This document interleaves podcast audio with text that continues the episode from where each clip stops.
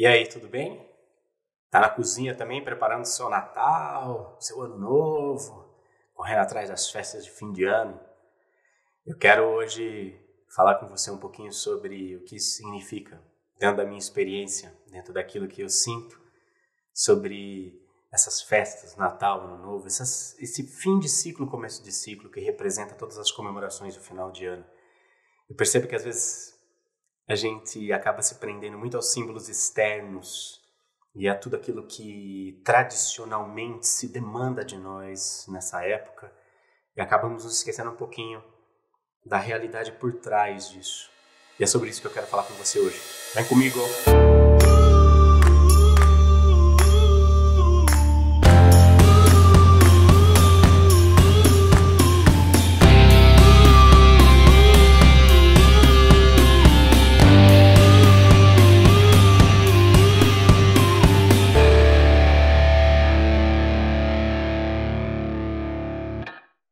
Oportunidade que a gente tem de estar juntos, de comemorar, de estar lado a lado, convivendo de forma fraterna, de forma feliz, para mim é uma oportunidade única. É bacana, é bacana.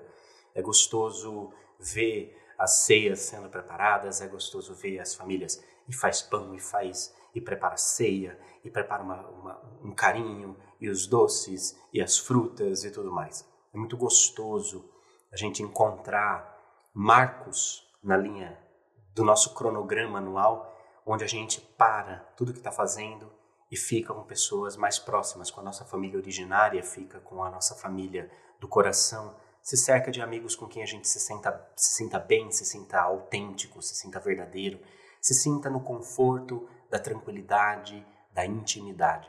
Intimidade que não precisa pretender ser alguma coisa, mas que simplesmente é, fica tranquilo. Agora, quase sempre nós nos prendemos muito aos ritos e muito menos ao significado, ao símbolo que tem por trás desses ritos. E o símbolo é o idioma da verdade. A verdade não cabe de forma direta na linguagem do espaço-tempo, na linguagem do idioma humano, seja qual idioma nós estivermos falando. A verdade não cabe porque a verdade está além. Uma parte da verdade, uma fração da verdade cabe em símbolos, em parábolas, em ritos, em, em rituais, em momentos simbólicos que comunicam para além dos gestos e das operações a verdade que tem por trás de todos eles, a verdade que os originou, que os impulsionou, que os provocou. Eu acho que com o Natal, com o Ano Novo, com essas festas não é diferente. Nós acabamos nos envolvendo com os ritos e com os, as cerimônias e tudo mais, e muitas vezes, não estou dizendo que sempre, não estou dizendo que é o seu caso, não estou dizendo que é o meu, mas muitas vezes nós acabamos cobrindo com os ritos, cobrindo com os rituais, cobrindo com as cerimônias um vazio de significado que nos habita. Então nós repetimos de forma autônoma, de uma forma autônoma, o que sempre fazemos, porque fazemos todos os anos, porque é sempre assim, porque fiz sempre assim, porque é tradição, porque é tradicional. Nós vamos cobrindo com essas cerimônias, com esses ritos, com esses costumes, esse vazio de significado que nos habita. E o resultado disso é que entra ano, sai ano, vai ficando cada vez mais pesado, mais chato muitas vezes essa comemoração, porque ela não alcança o seu real objetivo, que é trazer a verdade revestida de símbolo para nosso dia a dia. Que verdade é essa? Que coisa é essa? Não é?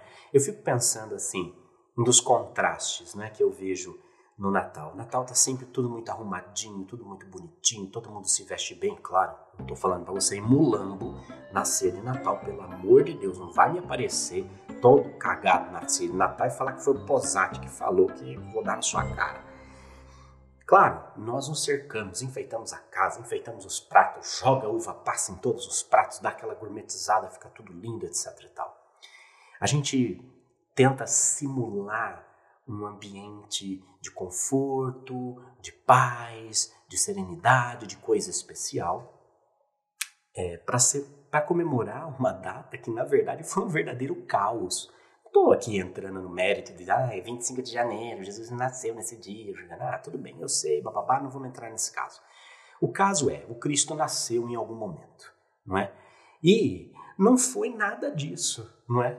O nascimento dele, o evento dele, o evento do nascimento dele não foi uma comemoração, não tinha árvore é, enfeitada, gente perfumada, é, laque no cabelo, unha e, e comida e, e, troca de presentes. E, não teve nada disso, ao contrário, não teve essa serenidade, essa, é uma coisa gostosa viver isso em família, lógico. Aí você vê as tias preparando e, e comida e pão. Tem uma tia que faz uns pão, pães recheados, vocês não fazem ideia.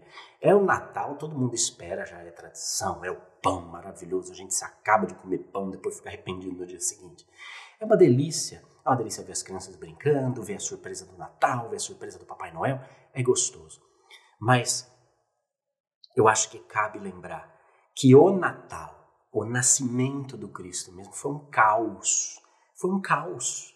Foi em meio ao caos. Não tinha nada a ver com isso, com essa estrutura bonitinha de comemoração, de celebração, essa estrutura social, esse rito social que nós criamos em torno do Natal. Foi um caos. Foi um caos, não é? E é legal a gente olhar para isso, porque sendo um caos, né? Vamos lembrar o caos que foi o nascimento de Cristo. Primeiro, ele, Maria e José precisaram viajar para Belém para fazer um recenseamento. Pensa naquele seu clima gostoso de imposto de renda, aquele desespero de saber que você deixou para a última hora o que tinha que fazer por causa do governo, etc e tal. Pensa.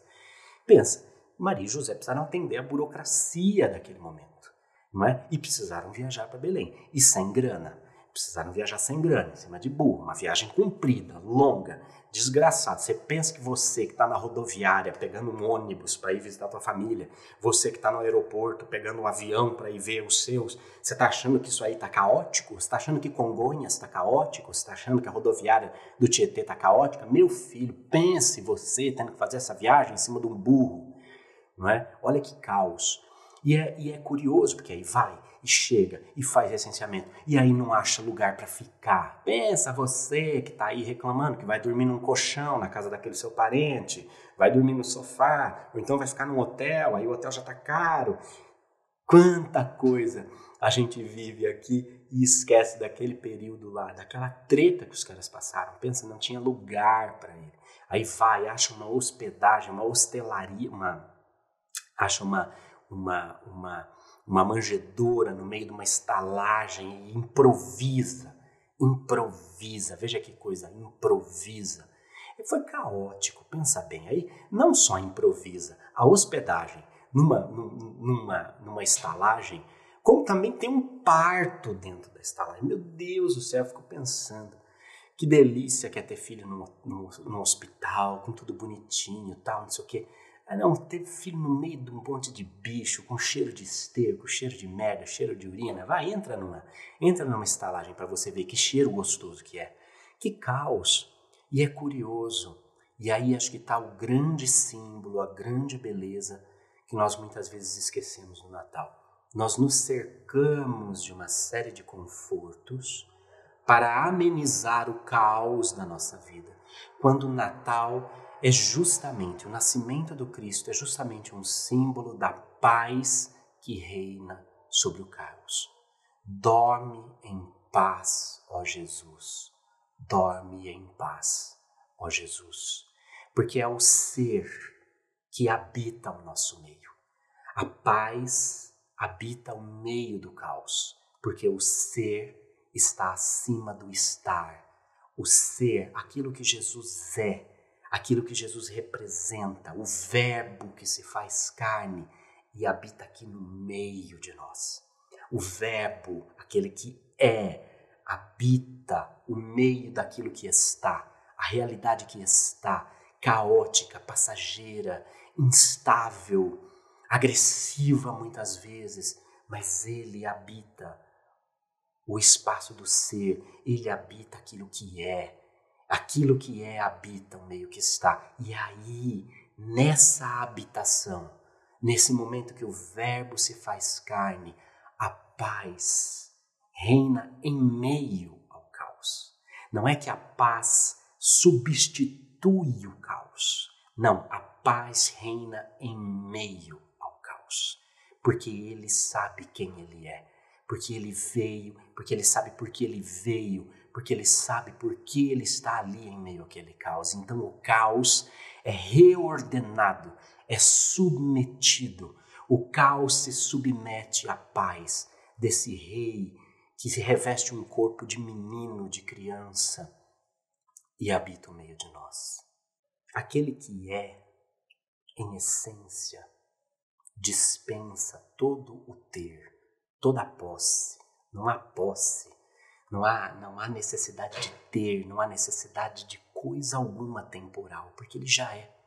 Isso é, é, é muito forte, porque nós muitas vezes imaginamos que porque estamos num caminho evolutivo, porque estudamos, porque estamos buscando espiritualidade, etc e tal, nós imaginamos que vamos habitar um patamar distante do caos distante dos dilemas da vida, distante dos desafios do cotidiano. Nós imaginamos que porque estamos buscando um caminho espiritual, nos tornamos uma pessoa de luz, ou que o nosso caminho vai ser permeado de luz e que não há problemas na nossa vida. A maior mentira que uma filosofia poderia pregar é que nós não teremos problemas, não teremos caos, não teremos desafios, desavenças, é, é, é, tumultos cotidianos, simplesmente porque estamos acessando conhecimento. Ao contrário, ao contrário, o nosso exemplo é de, do Verbo que habita o meio de nós, que nasce em meio à burocracia, em meio ao problema financeiro, em meio a, a, ao não ter espaço, ao não ter lugar. Ele nasce no meio de nós, no meio do caos. E no meio do caos, a sua paz reorganiza e reabita. Portanto, é, é uma ilusão a gente esperar tranquilidade na nossa vida. Porque tranquilidade, ou seja, ausência de caos, ausência de conflito, ausência de, de embates, de problemas cotidianos, de polaridades, é uma ilusão. Nós estamos numa dimensão que é polarizada. Nós estamos numa dimensão que ainda é caótica. Nós estamos numa dimensão que ainda apresenta desafios, situações para serem elaboradas, sentimentos para serem elaborados. E veja, ceia de Natal é uma representação disso. Porque nós queremos cobrir tudo bonitinho, enfeita tudo bonitinho, joga o passa no arroz, abre o espumante, faz tudo bonitinho mas o caos que está por baixo disso, o caos das relações familiares, o caos do problema, o parente que não olha mais na cara, a tia que acabou bebendo demais, falou coisa que não devia, ou talvez devesse, mas não tinha coragem, e tantas coisas, e a falta do dinheiro, e aí tenta, aí vai, e, mas precisa, precisa dar presente porque não está presente, e aí é o caos, e é aquela treta, e etc e tal. Tudo isso vai cercando as nossas comemorações. Tudo isso vai cercando os momentos que nós vamos vivendo nesses ritos de transição. Mas, para além de tudo isso, não espere você escapar. Não espere você escapar ileso das coisas da vida. Porque o caminho espiritual, a jornada evolutiva é justamente a forma como nós respondemos a isso. E responder, lembra que eu falei na aula da semana passada? Responsabilidade, a habilidade de responder aos fatos e eventos e situações que o fluxo da vida nos impõe. Esta responsabilidade é o verdadeiro Natal e essa responsabilidade nasce de um senso interior. E esse senso interior é a tranquilidade de saber quem eu sou, de onde eu vim, para onde eu vou. Que tudo está no seu devido lugar. Tudo está no fluxo da ordem, no fluxo da vida. E esse fluxo da vida não é outra coisa senão o fluxo do amor me ensinando todos os dias. Portanto, para além, para além dos ritos e cerimônias, e para além do caos que se instala naturalmente na nossa vida, pois que essa é a natureza da nossa dimensão, há que surgir dentro de nós um senso de paz, ciência. Ciência da paz, no senso de conhecer a real fundamentação, a real origem da minha paz interior, que é a consciência de quem eu sou, de onde eu vim, para onde eu vou, o que eu estou fazendo aqui. Essa paz interior que apazigua os nossos sentimentos nos dá a tranquilidade de observar os eventos que nos cercam com relativa serenidade, para então responder a esses eventos da melhor forma possível. O nascimento do Cristo e todos os símbolos que envolvem o evento de Belém são um convite para que a gente olhe para dentro de si, para além das aparências, dos rituais, para além das dores, do caos, e que a gente lembre qual a parte de nós que é, qual é a parte essencial de nós. E olhando para isso, a gente possa desenvolver essa paz interior. É preciso habitar o Natal todo dia. É preciso olhar para o Natal todo dia como esse essa referência de tranquilidade, de serenidade, de paz em meio ao caos. E também entender que o caos, a vida, os atritos, os movimentos que nos cercam não são outra coisa senão uma grande baliza, um grande cenário onde a nossa paz pode se expressar. Desse contraste vai nascer a consciência de quem nós queremos ainda nos tornar, de quem nós queremos ser nós queremos ser pacíficos, nós queremos estar em paz. Por isso é muito jargão falar, mas o Natal é todo dia. O Natal é todo dia. O encontro da paz interior, o encontro da serenidade, da tranquilidade, o encontro da, da, das relações interiores, sua consigo mesmo. Esse é o caminho da paz, da ciência da paz, da ciência da tranquilidade que nos permite dormir tranquilos, dormir tranquilos em meio a tudo aquilo que nos cerca. O Natal é sempre um convite para buscar a paz interior. Não é a paz que depende do outro, não é a paz onde você joga a responsabilidade para o outro. Ah, mas olha, eu estaria em paz, mas sabe, aquela pessoa fez isso, isso, isso, ou aquele tio, ou aquela situação, ou a empresa, ou a economia. Sempre há uma, uma desculpa, sempre há um agente externo provocando o caos. Mas o caos não se instala sobre aquele que entendeu que a pedra fundamental do interior do seu ser pode ser a paz, ciência, a ciência da passividade, a ciência da tranquilidade, da serenidade de saber quem você é, de onde você veio, para onde você vai. Nós somos seres eternos. Nós somos seres que habitam multidimensões. Nós somos seres que encontram na referência desse Mestre Jesus, um símbolo que nos guia, que nos orienta, que faz de nós pessoas melhores, que nos desafia a ser pessoas melhores todos os dias. É nessa paz, é nesse senso de, nesse estado de presença é que habita o verdadeiro presente de Natal. O verdadeiro presente de Natal é a consciência de quem nós somos, a consciência do reino ao qual nós pertencemos, um reino que não é deste mundo, um reino que não é daqui, um reino que está acima de toda a transitoriedade, de todos os contrastes e de todas as polaridades desse mundo. Um reino que tem como referência um cara que escolheu habitar o meio do caos para nos ensinar o verdadeiro sentido da paz interior.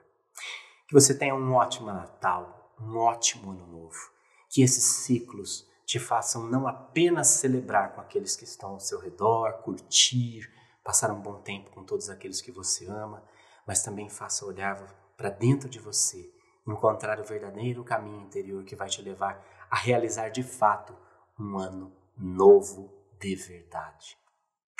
Ciao, sempre avanti, que questa è la cosa più importante.